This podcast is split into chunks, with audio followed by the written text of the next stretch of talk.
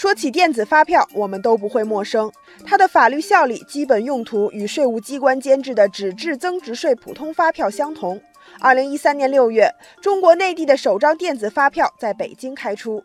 几年间，有越来越多的商家开始使用电子发票，随身携带的手机也成为了消费者储存电子发票的重要工具。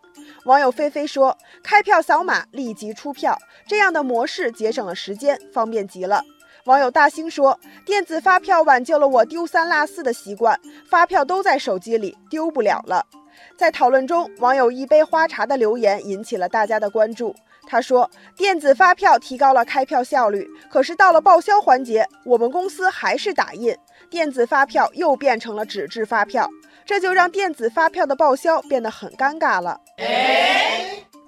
水青山是电子发票在推广时的广告语。然而，有数据显示，目前北京一年会开具电子发票五亿张左右。如果以十分之一的打印报销比例来测算，需要使用五千万张的标准 A4 纸。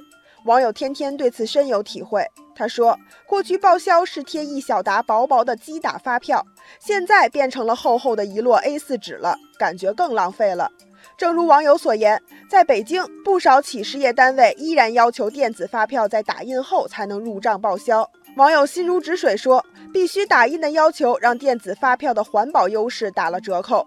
这显然与助力绿水青山的广告语背道而驰了。”网友珊珊附和道：“开票易，入账难，这样的窘境不仅没有实现电子发票无纸化的目标，反而给消费者平添了麻烦。”网友美丽心情是一位财务工作者，他留言说：“电子发票的真伪难以识别，财务监管难度大。此外，电子发票可以重复打印，同一张电子发票打印和复印后几乎没有差别，这样的情况给我们的核查工作增添了压力。”那么，应该如何化解电子发票报销的尴尬处境呢？不少网友发表了自己的观点。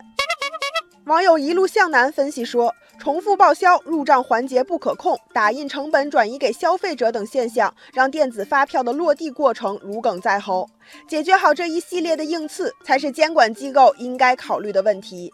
网友潇潇说：“想要让电子发票真正落地，就需要尽快制定全国统一的电子发票技术标准，并会同财政部门建立电子发票入账管理规范。”网友乐天派对此表示认同。他说：“尽快打通消费端与财务报销端，实现整个财税系统的无纸化，才能打通电子发票落地的最后一公里。”现如今，电子发票无纸化、易储存、低成本的优势还没有充分显现出来。